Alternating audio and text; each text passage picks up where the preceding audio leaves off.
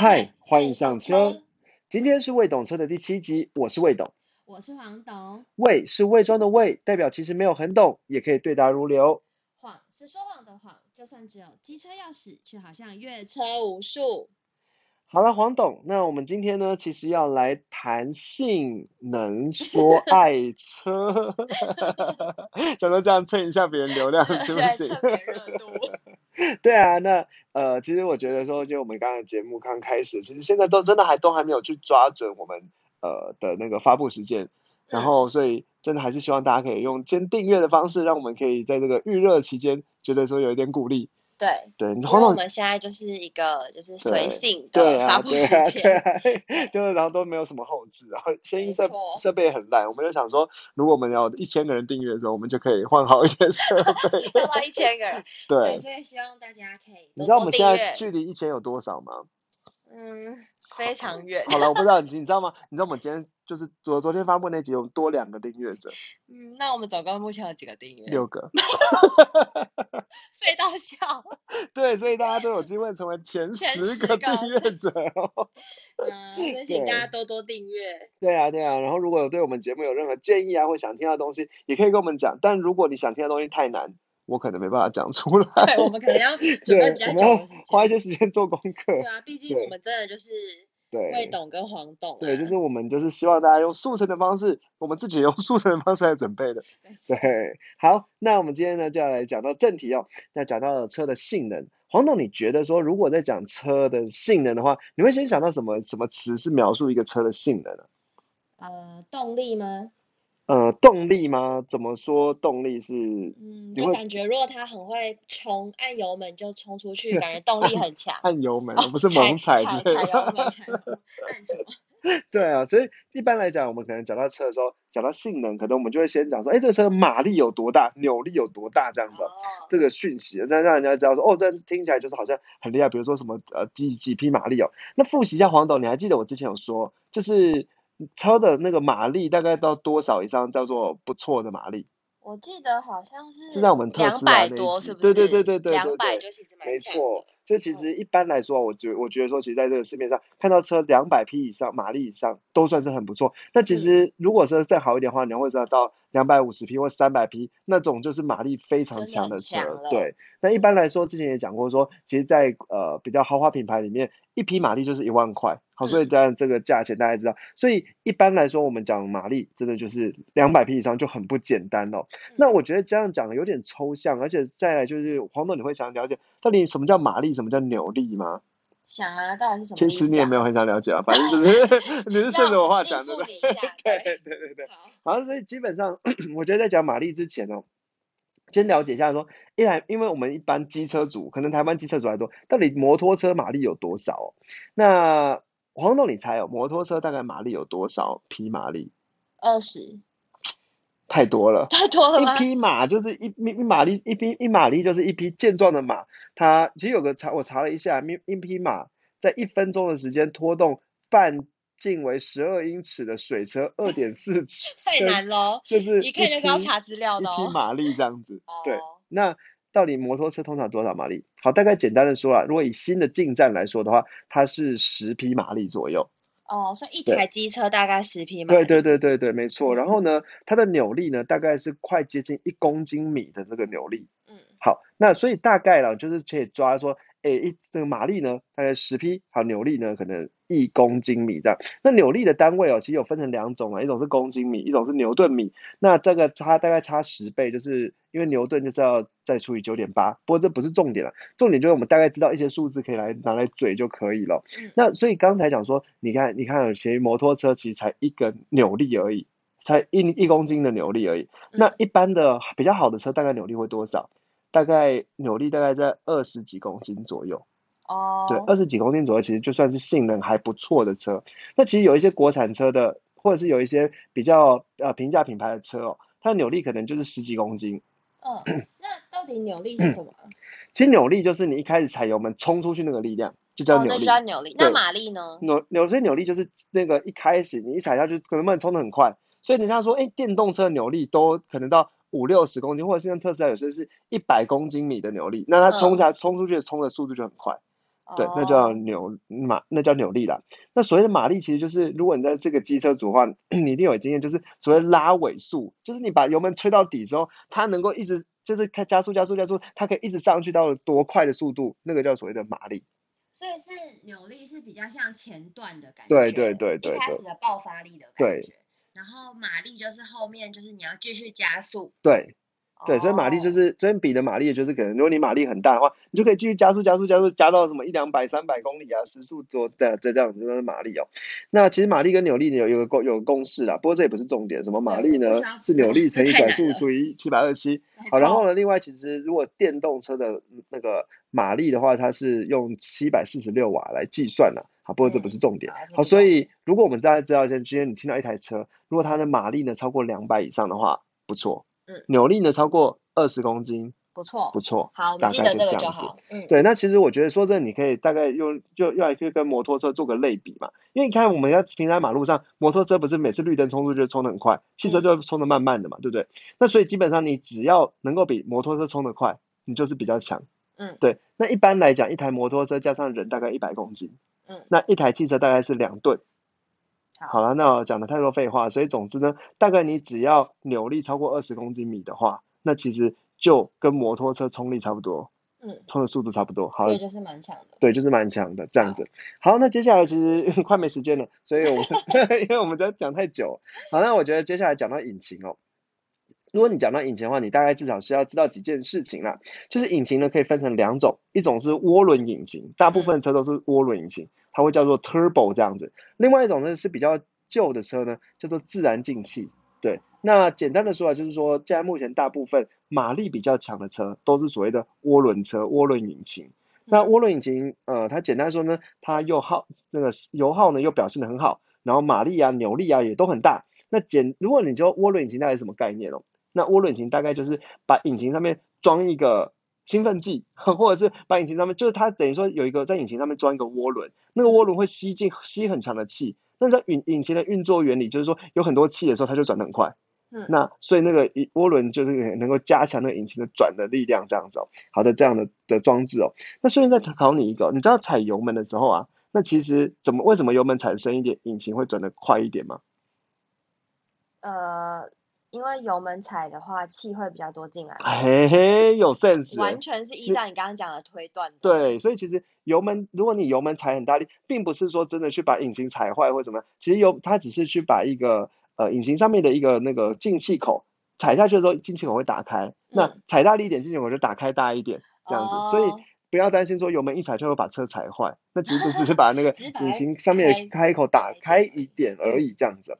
好，那这所以基本上来讲，你听到那个车哦，如果它到两百匹以上的马力，通常来说了，在那种一般的价价钱来说，两百匹以上马力，它一定是涡轮的车。嗯，对。那如果是一百多匹的话，它可能是所谓的自然进气的车这样子。嗯。那不过涡轮车现在就是又环保啊，又省油啊，所以其实就是比较好了。我觉得简单说就是比较好。那再讲到引擎哦，引擎上面有气缸，当然也不用学那么多了。那一般你只要知道几个数字来嘴一下就好了。那呃比较一般的就是算是还不错的车是四个气缸，好还不错的四个气缸。那如果呢它是三个气缸的话，可能就是稍微比较。弱一点的车这样啊，比较弱一点车。那你说怎么个弱法哦？就是说气缸比较少的话，它的顿挫感会比较明显。所以大概你可以装懂，就是说如果你今天听到某一台车说啊，它三缸的车，你说哦，那这个比较有顿挫感哦，这样子就是顿挫感是什么意思？就是你加速的时候，它那个砰砰砰，就是它并不是那么的平顺，这样会有点晃对对对。对对对，它是三缸的时候就有被顿挫感。那等到四，它不大部分都是四缸的车。嗯。那因为它四缸是直直的放着，所以人家会说叫做直列四缸。对，那这是很常见。比如说你讲说，哎，B N W 啊，宾士啊，直列四缸的那个车。那一般来讲，四缸的车大概就是两千 CC 的排气量。好，那就是一般情况了。那如果呢再好一点的话，你可能听到六六缸的车，那就是可能某一个。可能 B N W 里面顶规的车，它就是做六缸的，六个气缸。那六个气缸也是一般来说是最，就是在传动效率来讲是最好的。不过这这不用学，反正总之大家就知道，些气缸越多越好。那可能有六缸啊，有八缸啊，有十二缸啊。所以有时候你看到一个车，它旁边贴一个什么 V 六，你有看过那种？那 V 六其实就代表说它强调它的气缸很好，有六个。就是给那种看得懂的人，我我羡慕一下；看不懂的人就想说那什么东西啊 对，就不知道，或者是有些那个超跑旁边写贴一个 V 八或什么的，嗯，那就是代表说它的气缸，对，所以气缸越多越强这样子。好，那我觉得讲到气缸哦，那接下来就讲到传动的部分，因为引擎出去之后呢，你就要动嘛，对不对？那你要动呢，车又可以分成前驱、后驱、四驱。好，那就是前驱就是前轮驱动，后驱就是后轮驱动，四驱就是四轮驱动。黄董，你觉得哪一种是最好的？四轮驱动。哎，这个你就让中了我记，其实基本上就是 这个就不是越多越好，各有各的好了，各有各适合的场合啦。一般大部分你在马路上看到什么 Toyota、你上啊 Honda，大部分都是前轮驱动。嗯，前轮驱动最好最大的优优点就是它又省油，油耗表现很好。哦。然后呢，呃，基本上来讲就是就是省油啦。然后呢，呃，就是省油。然后应该说，其实其实相对而言啦，就是很多超跑或者那种。很高级的，比如说像什么 B N W 五系列啊，宾士的那个呃 E Class 啊，它就是属于后驱车，后轮驱动。嗯，那超跑后轮驱动呢，它直线加速很快，很耗油。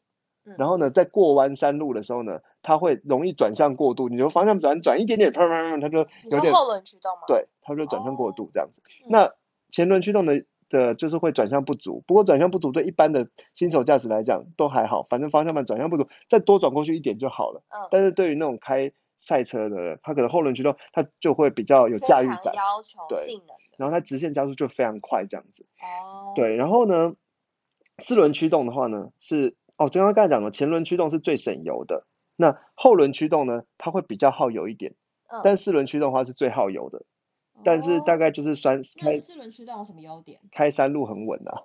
哦，四轮驱动很啊，我知道啦。还有开那种可能泥沙啊，或者沙漠的地，就是比较不平顺、容易卡的。对对对，就很需要四轮驱动。对，那其实或者是像什么 off road，那你可能有一些时候，可能车的轮胎有几两两个在泥那个泥巴里面，所以它是空转。那这时候四轮驱动因为有另外的轮胎在外面，就可以把车拉出来这样子。嗯嗯。对，那其实这个四轮驱动就是这样的一个特色了。那一般来说啊，就是其实这个驱动哦，就是如果它今天是前轮驱动的车，那在车的我不知道大家。我不知道那个黄董你知道吗？就是说在呃驾驶座和后座中间，有时候后座后座的那三个那个后座那张沙发三个位置中间会有个突突的地方。哦。那个如果有突突的，代表说那个车可能是后轮驱动或者四轮驱动。哦，是哦。因为如果前轮驱动车就不，因为中间那个突突的那一个那个东西，其实中间是放它的那个传动轴。哦。那如果是后前轮驱动的话，因为引擎在前面。然后那个传动轴就不需要走中间那个传动轴，它中间就不会突突的。但如果是简单的分所以如果你进到那车，发现说，啊，中间那边突突的，你可能就可以问他说，哦，这是后驱车还是四驱的？别人就觉得，哎，你有懂。对。那如果比如说像如果是像那个一般的车，可能它前轮驱动的话，可能像什么 Toyota 之类，它可能就没有那那个平，就很平平的脚就可以放在坐在中间就比较舒服一点这样子。好，那这样讲驱动，其实是不是我们快快没时间了？那我们我讲我们 今天讲到这好不好？还是你觉得我们来讲再讲一个怎么变速箱之类的？也可以啊。好，那我们再接下来讲变速箱了。基本上我黄董考你一个人，变速箱是干嘛的？嗯，改变速度。为什么改变速度？变速箱。为什么要改变速度？嗯，可能有时候要加速啦，速度改变了。好，其实基本上来说啦，就是说。变速箱的概念就很像是骑脚踏车，黄董你会骑脚踏车吗？呃，不太会，对不对？我知道，我知道，就是可能要爬山路什么之类，然后你需要就是你就可以换到比较小一点的齿轮，这个然后这样子踩起来就比较轻松，这样子。没错。对，那变速箱其实就是有大齿轮有小齿轮呐，然后这是不同的速度。其实但实际上我跟你讲哦，就是说为什么会发明变速箱？其实原因是因为汽车要倒车。是哦，因为如果你不需要倒车的话，其实你引擎大力一点、小力一点就好了嘛。反正，但其实因为倒车，所以但是引擎转的方向是固定的，所以如果它倒车的话，你要把轮子反过来转的时候，这个时候就是要做一个能够把它反过来的齿轮，所以才会有这个变速箱的发明。嗯，对，那因为因为需要倒车，所以实际上你知道电动车特斯拉是没有变速箱的。哦，是。因为它不需要，因为它的电动马达嘛，电动机它是可以正正转、反转都可以的，所以它就不需要。那一般的汽车因为需要倒，因为引擎转的方向这一个方向，所以它就你要倒车，它就必须要有做变速箱。嗯，对，那有了变速箱之后呢，就可能上上面就会有不大大大小的各种齿轮啊，那这样的话你在开快的时候，你可以用更大的齿轮啊，那这样的转的速度更快。那因为其实另外一一点要讲的是啊，因为一般的汽油车它有一个特别的地方，就是说它引擎必须要一直转，一直转，一直转。嗯，那所以这个时候就是它会有小齿轮、大齿轮。那一开始跟刚转动的时候比较难转，所以要先给它小一点齿轮。所以一开始呃，在接用开车的时候可能要用比较低的档数，然后如果是你就开手排车，可能一档、二档，然后越开越快，到三档、四档、五档这样上去。但是如果你今天是电动车的话，也不需要，因为电动车一开始转就很快，然后一般的引擎可能只能转到五六千转。在电动车引擎就可能几一万转就直接转上去，就不需要变速。好，那今天讲到变速箱，其实我觉得讲这个有点故事有点太无聊。那 讲讲说，我都快睡着。真的假的？我我以为这故事蛮热血的，其实只是我看你表情好像快睡着。就是哦，其实讲到那变速箱，就是一般你去看车的时候，你就会听到说它是什么自手排变速箱、手自排变速箱，你有听过吗？没有。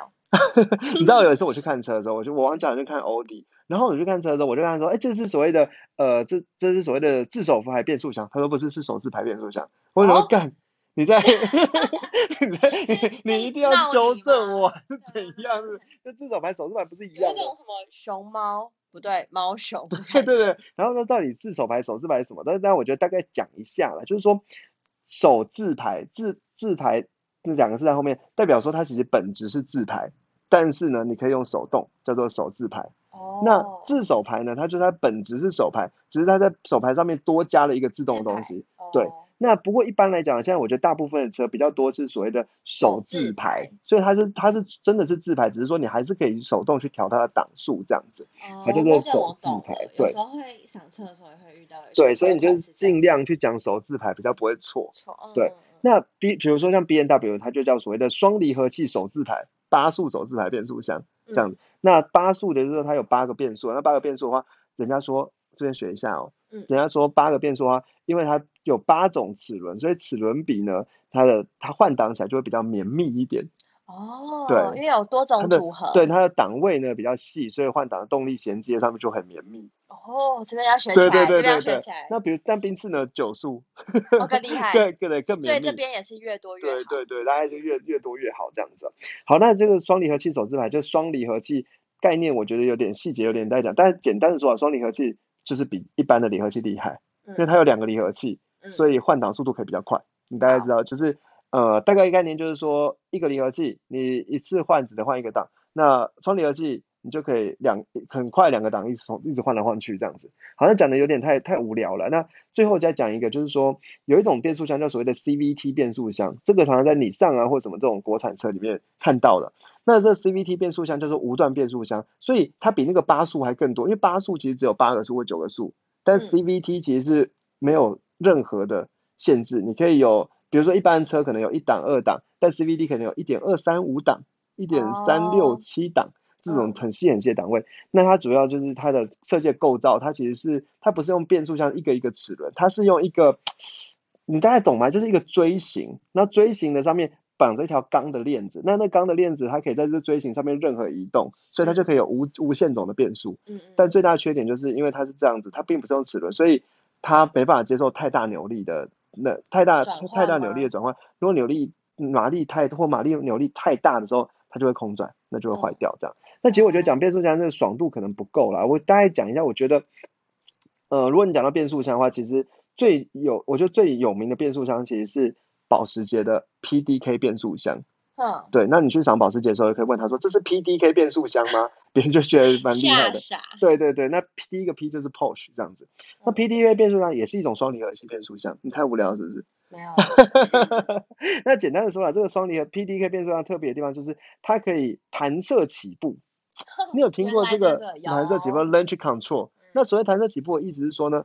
我不知道这个这个其实蛮蛮就是一般是比较少人用到了。那蓝色起步就是你可能在赛车的时候，我不知道你们看过一些赛车影片，就那个车。他会，他就就是踩着刹车，然后那车就是一直嗯，那个轮胎会在空转那样子哦，嗯，就是这种就是所谓的弹射起步，然后就然后一一可以的时候马上可以冲出去，对，那其实弹射起步真的是在保时捷或者这种比较厉害的车，或者像 B M W，它本身内件就是有这个弹射起步的功能，那你要怎么使出来这个功能哦？大概简单的说就是说你要把刹车踩到底。然后刹车踩到底之后，接下来踩油门，然后踩油门，那弹射起步油门要踩到多少呢？大概踩到，因为你在买车的时候，他会告诉你说，这个车的扭力是在引擎转速多少的时候才能够是最大扭力。那比如说你引擎转速是五千转的时候最大扭力的时候，你就把它踩到五千转的时候，这个时候你把这个时候如果是 B N W 有支援弹射起步的时候，它车的仪表板就会亮出来一个弹射起步已就绪，然后这时候你就可以把油门不是把刹车放掉，你车就会砰就直接冲出去。哦。对，那基本上来讲，这个非常伤伤变速箱。嗯。所以有人有人说，大概你弹射起步一台车啊弹射起步只能三十次，三十次之后你变速箱就直接爆炸。嗯。对，但是。那个保时捷的 PDK 变速箱是无限次弹射起步，不你怎么弹都不会坏掉。嗯不过基本上来讲，我觉得在一般人人家讲说弹弹弹射起步必须要在封闭的道路上才能玩。因为这太危险了嘛，不然你这样随便冲出去，就冲到撞到人怎么办？所以大概可能就是或者是怎么？我觉得基本上很少会用到。对，然后或者是你在一个空旷的停车场，非常非常空旷，你才能玩到弹射起步。那我是没有玩过了。对，曾经有想过是不是不是可以把那个油油门踩刹车踩着油门踩下去，但我不太敢。所以所以就是有这样的一个功能了。那我觉得再来我们要讲个悬吊好了，我很快讲一下悬吊了。因为都因为都就要结束了，那其实最后再讲到车的驾驭哦，其实还有一个点就是悬吊。那悬吊大概怎么分？我觉得要我们用很通俗的讲法哦。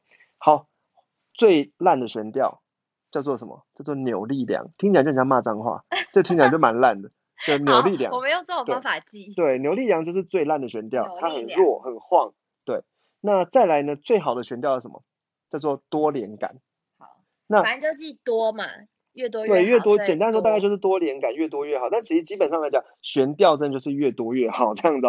对，那呃应该说在在讲悬吊的时候，其实比比如说有一种叫做双 A 倍的悬吊，那双 A 倍悬吊是赛车在用的，它反应很快，主要从飞机起落架改出来的。但这不是重点啦，因为已经看你打呵欠了。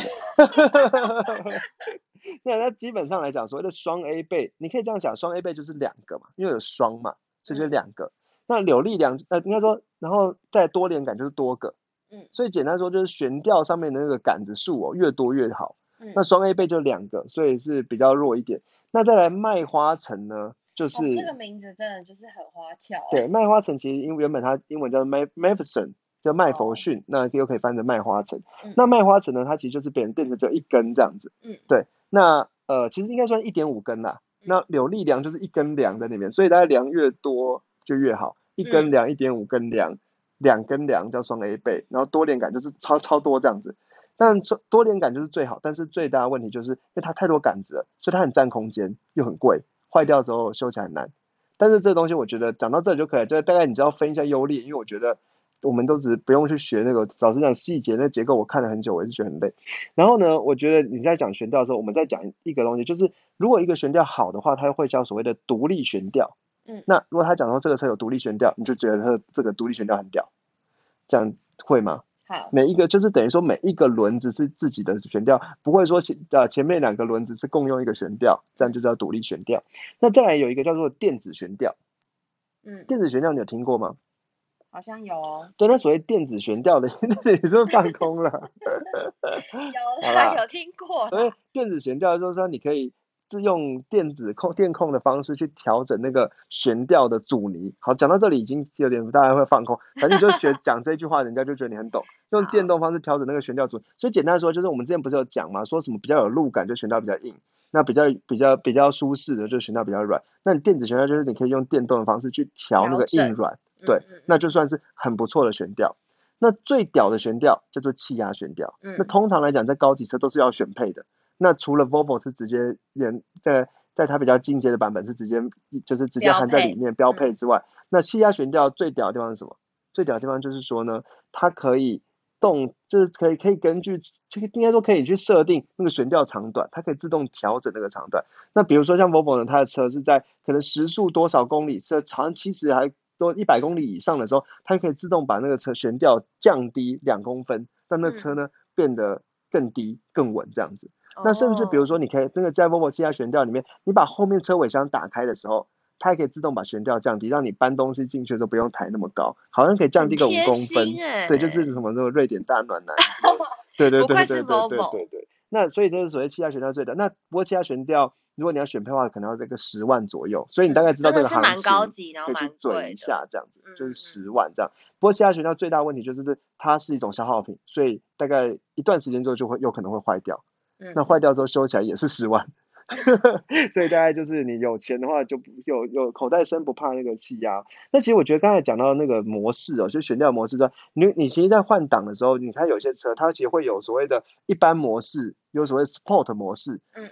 那这个现在蛮多车都会对，然后 Sport 模式还有 Sport Plus。那这种模式哦，基本上来说，其实就是说它跟悬吊有关吗？跟悬吊有关。嗯。跟那个刚才讲的那什么变速箱有关。哦。对，那呃，简单的说啦，就是说如果是在呃，Sport 模式的时候，它的悬吊可能就会比较硬一点。嗯。好，然后呢，它的变速箱的这这个这个我觉得有点太硬了，这这句话太硬了，就是说换挡的逻辑呢就会比较慢一点。我的脑袋现在转的也很慢。那反正我们节节目不会配那个背景音乐。对啊，那简单的说来，大概就是说，因为那个。呃，一般来说，就是我去观察，可能一般的车，可能大概在一千两百转左右，它就会换挡，就是引擎转速在一千两百转的时候，如果它超过的时候就要换挡了。好，但是呢，哦，我们讲太久了。好，但是呢，就是呃，如果它是在 Sport 模式的时候，它就是换挡会比较慢一点，所以它可能会转到两三两千转以上，那这样的话车会比较有力。好，讲到这里就好了啦。好，像最后其实我们讲到这讲到车的性能呢，我们一定要谈一下纽博格林赛道。好，就是很常常常看到一些网络上的人讲说，哎，这车在那个纽博格林赛道表现怎么样？所以要测车的性能，就是会去纽博格林。对，那纽博格林在哪里？你猜？德国。对，答对了。对，那纽博格林赛道在个德国，它有分成北环跟南环。这边简单讲一下，一般来讲是看北环，北环是两二二十公里多这样子。那大概知道一下数字哦，就是说呢，如果你今天一台车它的纽博格林赛道跑到八分以下的话，你就要。